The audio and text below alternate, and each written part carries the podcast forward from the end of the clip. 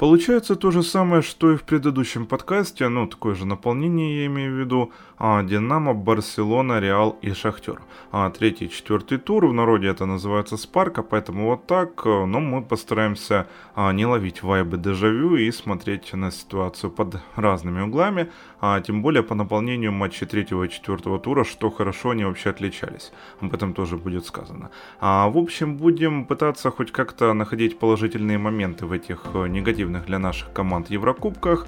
Вот такой вот э, скомканное интро. Подкаст ЮА Футбол Аудио Мнение. Меня зовут Влад Петрушевский, моего соведущего Александр Кошман. А мы поехали.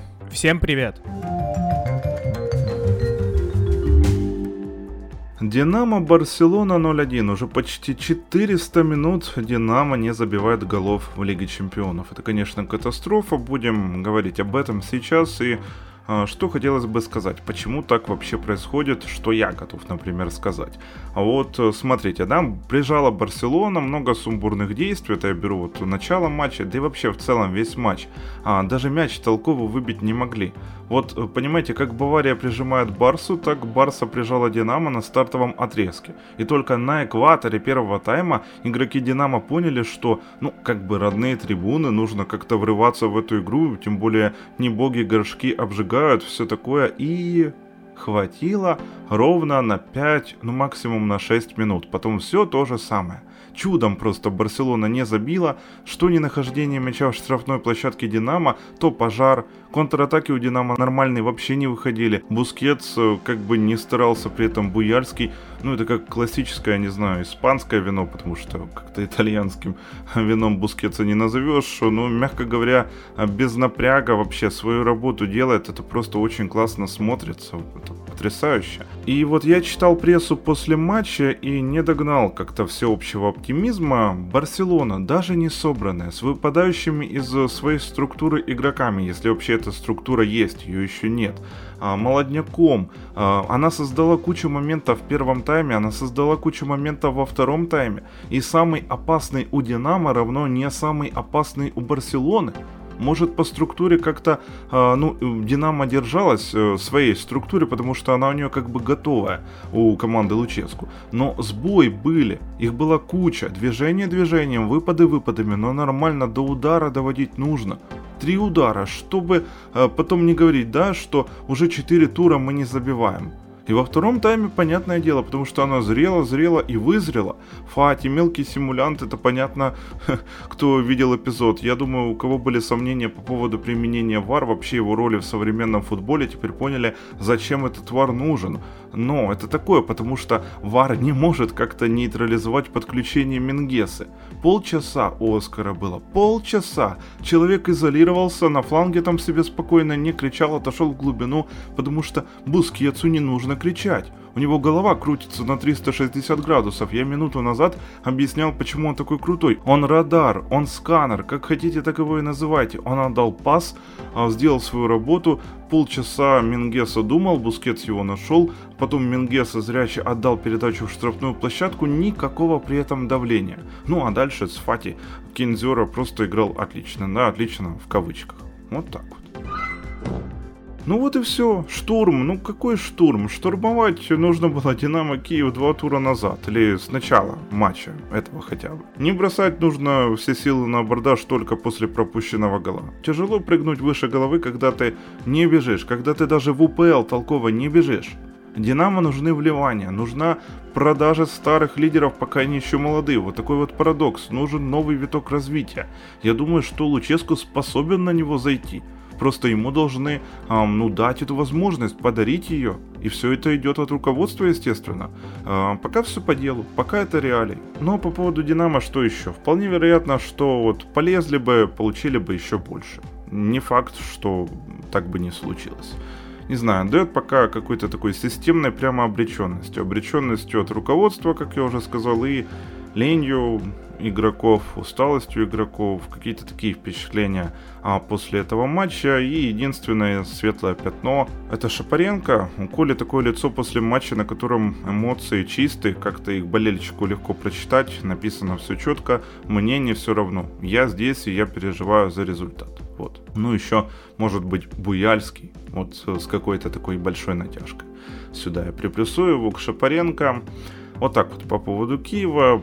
Прогноз дальше, прогноз дальше. Что сказать по поводу прогноза дальше? Я не скажу вам ничего нового. Ловить с Баварией и Бенфикой, мне кажется, нечего. Вот не повезло, конечно, что такие классные именитые соперники. Возможно бы, а, если бы был кто-то полегче, то было бы а, были бы шансы на Евровесну, а так их нет. Я их не вижу. Давайте, наверное, будем честны. Динамо уничтожила Барселону по большому счету, и Барселона ничего толком не создала. То есть я вот, наверное, сразу начну с такого итога. То есть первые моменты у Барселоны появляются на 60 плюс минуте.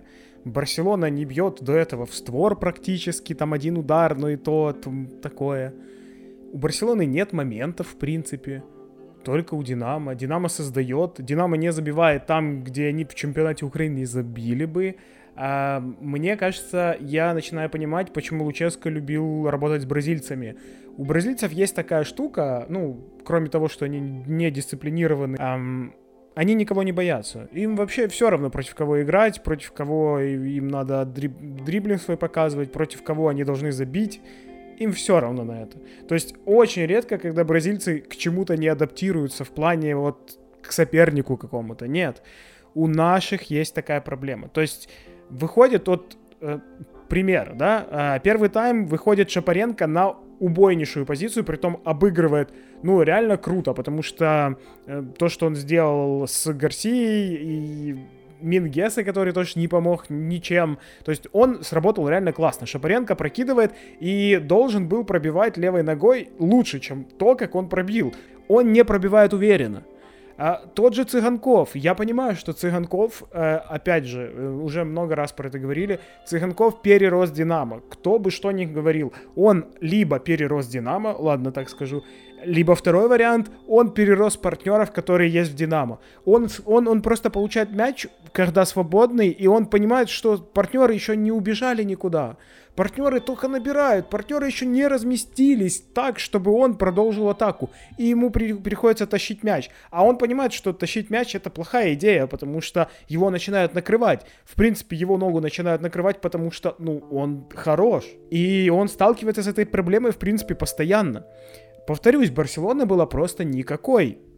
Динамо обязаны были выигрывать у этой Барселоны. Обязаны были. И знаете, самое смешное из всего, да, мы сейчас отойдем от игры. Эм, кому будет интересно, зайдите на Хускорт и просто посмотрите оценки у футболистов Динамо и у футболистов Барселоны. Просто за что этот портал выставляет оценки. И как они формулируются, и как они выставляются для каждого игрока. Потому что вся Барселона провела ужасный матч. Тот же Фати провел ужасный матч. 60 минут он реально ничего не делал, ничего не показывал. А повторюсь то, что говорил в прошлом матче. Как только два раза с ним играешь жестко, он все, он уже не в игре. Он приходит в себя где-то. Это не топ-футболист пока. Возможно, что-то поменяется. Но пока это не топ-футболист, его остановить не является какой-то проблемой. Да, он забил, но он не показал никакой своей какой-то классной игры. Нет, ничего не показал. Центр поля проваливался постоянно. Тот же Ленгле, которому Цыганков прокидывал между ног. Come on, все отыграли в Барселоне ужасно. Но портал выставляет какие-то просто нереальные оценки по 7+, а игрокам Динамо по 6 с чем-то. Ну, как это работает. То есть мы говорим про то, что происходило на поле.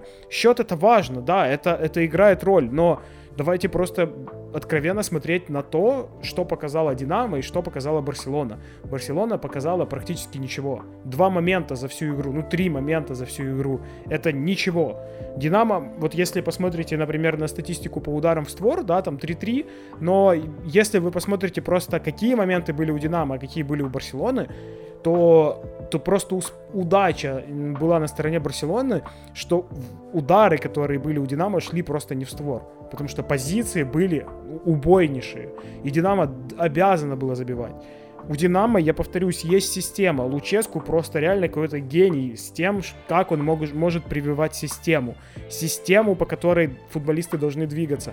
Он не стоит на месте даже в свои 70 плюс вообще. Он не стоит на месте, он всегда работает, развивается. То есть какие-то модные тенденции, он все внедряет в игру. Он понимает, что у него сейчас ограниченные ресурсы, но он также понимает, что это, наверное, последний его шанс проработать, ну, с хорошей командой. И он выжимает из этой команды, ну, практически максимум. Футболисты некоторые моменты просто до сих пор не чувствуют. Некоторые моменты им класс уже не позволяет оформлять и делать какие-то э, лучшие вещи на поле но все равно он вывел их реально на новый уровень. И то, что они все равно не заканчивают моменты, которые должны быть, за, ну, быть закончены, завершенными должны быть. Они не делают этого. Что я имею в виду? То есть в каких-то моментах не дооткрываются, не добегают, не дают э, свободное место партнеру, то есть не забирают игрока, не перебирают. Вот какие-то такие мелочи они не доделывают, хотя сама система как работает, вообще претензий ноль. То есть Динамо по факту разрывает вот эту Барселону. Плюс ко всему, что я хочу сказать по Барселоне. Барселона нереальное количество раз фалила. Ну, серьезно. То есть все опасные более-менее атаки Барселона сразу фалила. Все, что у Барселоны не получалось, они фалили. Футболисты получали просто желтые на ровных местах, ну, почти везде. Те желтые карточки, которые получила Динамо, ну, кроме Буяльского, да, Гармаш получил желтый, это не те фолы, которые, ну, вот прям супер какие-то опасные моменты были, и надо было фалить. Гармаш просто получил желтую, потому что он Гармаш. Он ну, решил, что вот тут надо свалить в центре поля, когда даже атаки опасной нет, ну, а чё бы и нет. Вот. А футболисты Барселоны нет. Они понимают, что не, не успеют. Они понимают, что они вообще не понимают, во что они играют. Тавтология, но это факт. Они не знают, во что они играют. Э, поэтому очень обидно за Динамо, по большому счету. Два матча, два матча. Динамо обязано было как минимум не проигрывать и выигрывать уже дома у себя. Потому что на Камп Ноу, с учетом обилия хоть и моментов Барселоны, они не были супер опасными. Да, они были, но это был Камп Ноу, и у Динамо все равно были моменты. Динамо все равно разрывало ширину, Динамо очень хорошо перемещалась.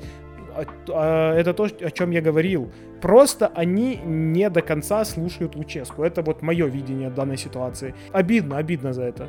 Потому что Динамо реально могло ну, просто забрать сейчас 4 очка, и Барселона попала в Лигу Европы. А потом вот в Лиге Европы то и делай, что хочешь.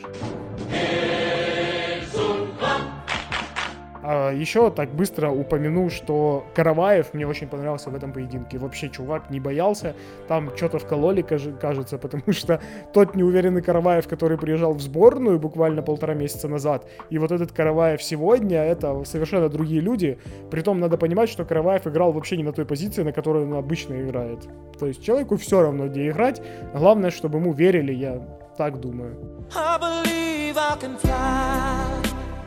Реал Шахтер 2-1, я первое, что скажу, ну, во-первых, подписывайтесь на канал Братство Молота и Кирки, Жора Грошев, это мой коллега, он а, созрел и создал авторский телеграм-канал о Шахтере, и теперь за горняками а, станет еще легче следить, ну, таким как мне, например.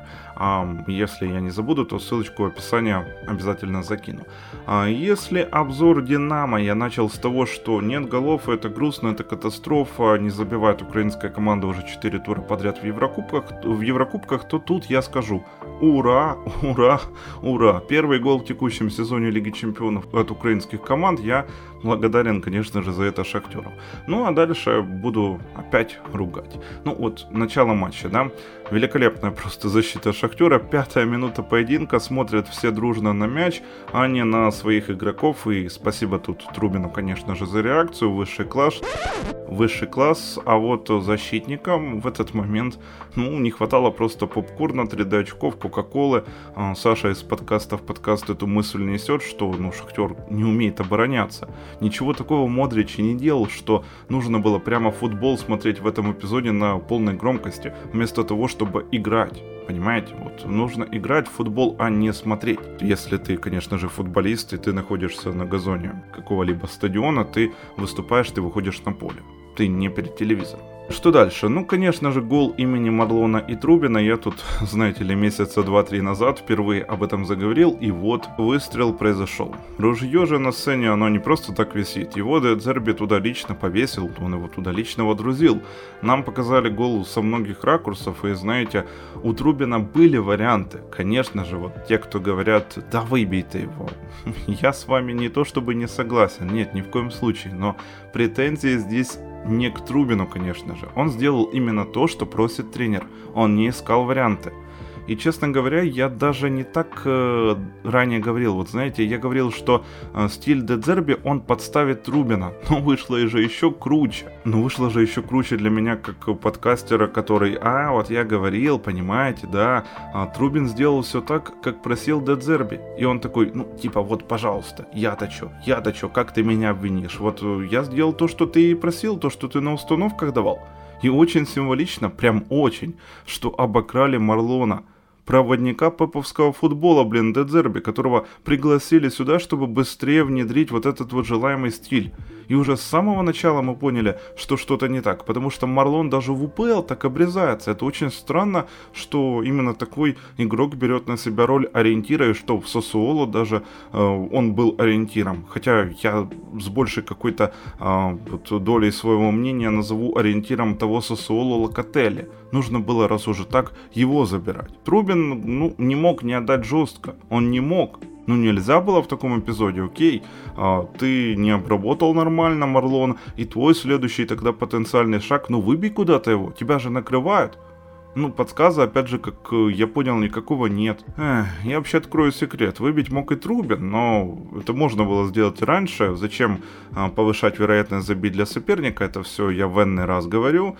И в энный раз я говорю, что прикол вообще такого футбола в коротком розыгрыше от своих ворот, он в том, что те, кто так играют, они готовы забить потом на два гола соперника три своих или четыре своих. Ливерпуль так не играет с Манчестер Сити, Сити так и не играет с Ливерпулем, они так играют с Бернли, Борнмутом и Эвертоном. For sure. Условно говоря, потому что у их защитников и вратаря а, хватит технического мастерства на это а у нападающих оппонента просто его не хватит, чтобы мяч отобрать. И даже если что-то пойдет не так, они потом забьют на гол или на два больше. Все.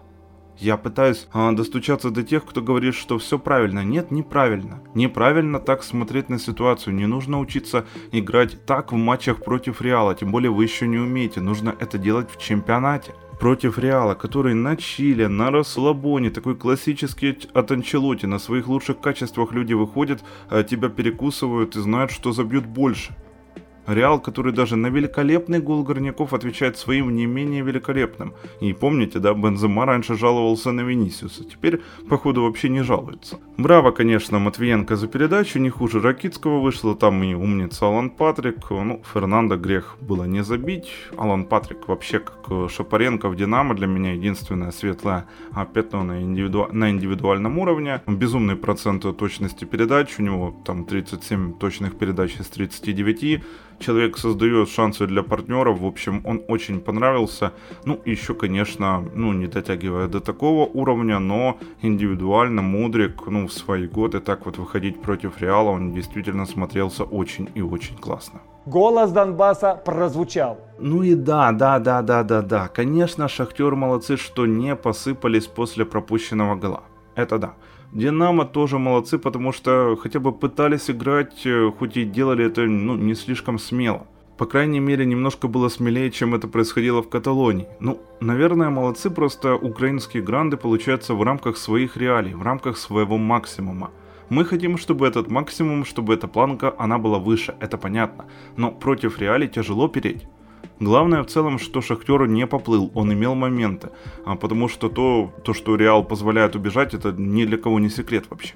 Мы говорим об одной из лучших команд мира. При, об этом тоже ни в коем случае не надо забывать ну, каждый занимает э, свое место в пищевой цепочке, что ли. А скачки выше головы при этом это скорее аномалии, допустим, как было у Днепра 6 лет назад. На таком уровне тяжело удержаться андердогу без должной системы. Ну, то есть это такая сложная мысль, которая вызвана просто скорее объяснить, почему такие результаты сейчас у Динамо и у Шахтера. Такие, такие реалии.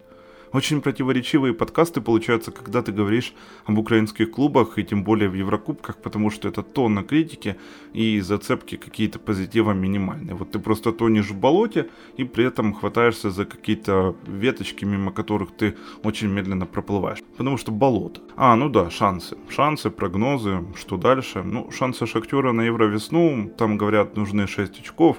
Я читал вот в канале Братство Молота и Кирки, там Жора Грошев написал, что хочет свечку пойти поставить. Ну, я не знаю.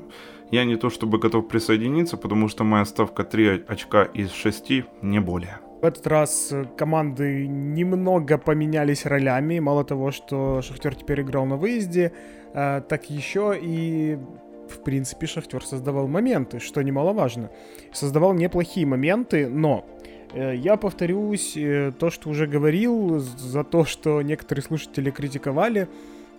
У Шахтера сейчас нет структуры. Как команда они слабы. То есть э, все моменты, которые создает Шахтер, это только за счет индивидуальности. Индивидуальности какого-то из игроков, игрока, не более того. Да, в этом поединке отыграли чуть-чуть лучше в защите, чем, чем ранее. Ну, чуть-чуть лучше, прям, ну, не намного, но хотя бы это уже было смотрибельно. Это раз. А второй вопрос в том, что моменты, которые создавал Реал, они хоть и были опасные, но это не было там прям каждый момент, каждый момент что-то супер опасное. Нет. Здесь было, в принципе, ну, можно сказать, такой паритет. То есть э, Шахтер как защищался, так примерно и атаковал, не было какого-то перевеса в одну из сторон, что уже неплохо. Но, опять же, повторюсь, нет никакой системы. То есть игроки не знают, что предложить, не знают, что им они могут сделать так, или где они должны расположиться на поле для того, чтобы вся игра смотрелась ну, более интересно, комбинационно, то есть э, куда продвигать мяч, э, где нужно освободить зону, чтобы кто-то, ну, чтобы кто-то ворвался туда. Ну, какие-то такие элементарные моменты, но они не выполняются. И почему это странно? Потому что Шахтер, в принципе, ту философию, которую им привил Луческу, это как раз-таки, мало того, что позиционный футбол, это естественно, а, но он еще и очень продуманный. То есть э, каждый игрок знает, куда бежать, каждый игрок знает, что ему нужно делать на поле, и почему у Шахтера, в принципе, адаптация была всегда тяжелая, потому что, когда приходил новый игрок, тем более, когда это молодой бразилец, он не дисциплинирован. Здесь была дисциплина, здесь э, уровень футбола намного выше был, соответственно, и все это показывалось на поле, и это было реально круто. Сейчас же структуры какой-то у Шахтера я лично не вижу, э, практически совершенно ее не вижу. Э, да, в этом матче наконец-таки играло два нормальных опорника. Ну, скажем так, один нормальный, а второй, который может играть в паре более-менее нормально. Но, come on, это все равно не совсем то. Я повторюсь э, о том, о чем я уже говорил. Шахтеру нужен эм, опорник. Нужен молодой, молодой такой человек, можно да, сказать, а, который заменит Степаненко. А, не так давно со Степаненком продлили контракт до 24 года. Честно говоря, вообще не понял этого прикола, потому что человеку уже и так много лет, а с учетом того, что он не показывает свой лучший футбол, Продлевать его еще на три года, ну, такое, очень спорное решение. Посмотрим, конечно, что из этого выльется вообще, но, ну, на два года. Вот, но все равно это очень странно, честно. Пока не понял этого. Лучше бы Шахтер сосредото... сосредоточился как раз-таки на э, поиск вот, вот этого талантливого опорника или человека, который сможет там сыграть и сыграть достаточно хорошо. А, потому что сам Шахтер раскроется. Они привыкли играть 4-3-3 э, вся команда, уже структура под 4-3-3, и когда Шахтер перестраивается на 4-2-3-1, из-за того, что у них просто один опорник, один человек в центре поля не справляется, а когда э, образуются линии 4-1-4-1, ну, то есть, э, что я имею в виду?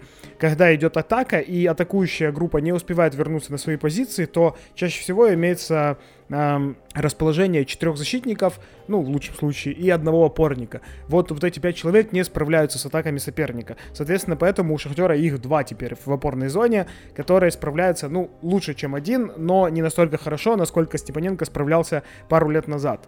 Э, в этом, в принципе, основная проблема. А, что касается Реала. Эм, по Реалу тут, наверное, все банально и просто, то есть Бензема и Винисиус сейчас реально в, просто в сумасшедшей какой-то форме, Винисиус так точно, если по Бензема еще есть вопросы, он от матча к матчу э, все-таки избавляет, то Винисиус прогрессирует, прогрессирует, прогрессирует и реально показывает какой-то феноменальный футбол.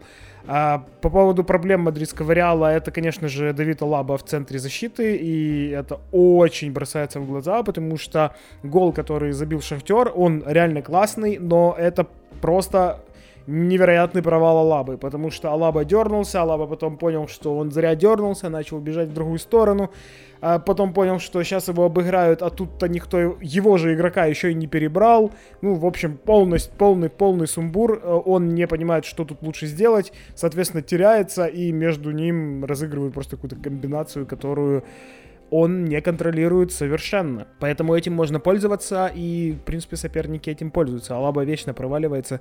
Ну, плюс ко всему, да, давайте скажем, что Милитао тоже играет не супер хорошо, потому что он пока не умеет страховать. То есть он играет на каких-то своих сильных качествах, там физика, окей, там не успел, догнал, э, неправильно занял позицию, догнал, то есть где-то проиграл борьбу, все равно догнал, выиграл, то есть вот какие-то такие, но это больше как молодость, пока ему там 21, естественно, он может это делать а, нужно набираться опыта, потому что есть такой пример, как Варан, э, который неплохой центральный защитник, но как раз-таки из-за того, что не переучился, плюс играл всегда в паре с защитником, который за него все решает, и мы видим, что пока в Манчестер Юнайтед у него не сильно хорошо все получается. По поводу голов. Э, первый гол забил мадридский Реал, забил после, ну, я скажу, что это ошибка Трубина. Трубина дал достаточно жесткую передачу на Сантоса, и, соответственно, получилось так, как получилось. То есть тут нужно было отдавать не так жестко, отдавать низом, во-первых, во-вторых, не сильно, и тогда бы все было по-другому. А так мяч попадает в ногу, естественно, футболист стоит в 10 метрах, он не успевает его нормально обработать, Бензема уже сзади, точнее, Венисиус уже сзади, Бензема уже открыт, то есть, ну, 1-0, глупый гол, и опять же, как и в первом матче, глупые голы у Шахтера случаются, это печально, но хотя бы в, в принципе игра неплохая.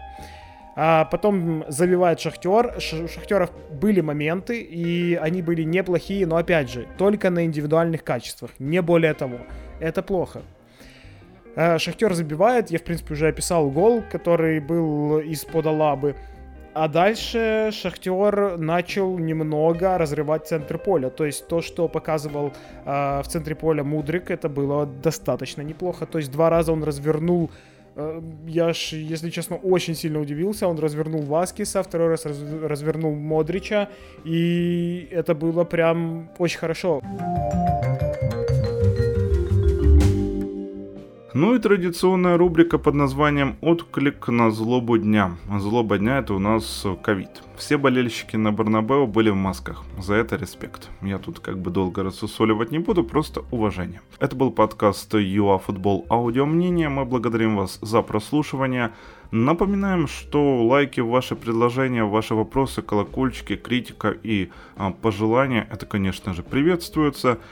Подписка, YouTube, Megogo, Google подкасты, CastBox, это тоже, где вам удобно, обязательно подписывайтесь. А не попадайте в офсайт и что вам пожелать сегодня. Но обрабатывайте мяч лучше, чем Марлону. Всем пока.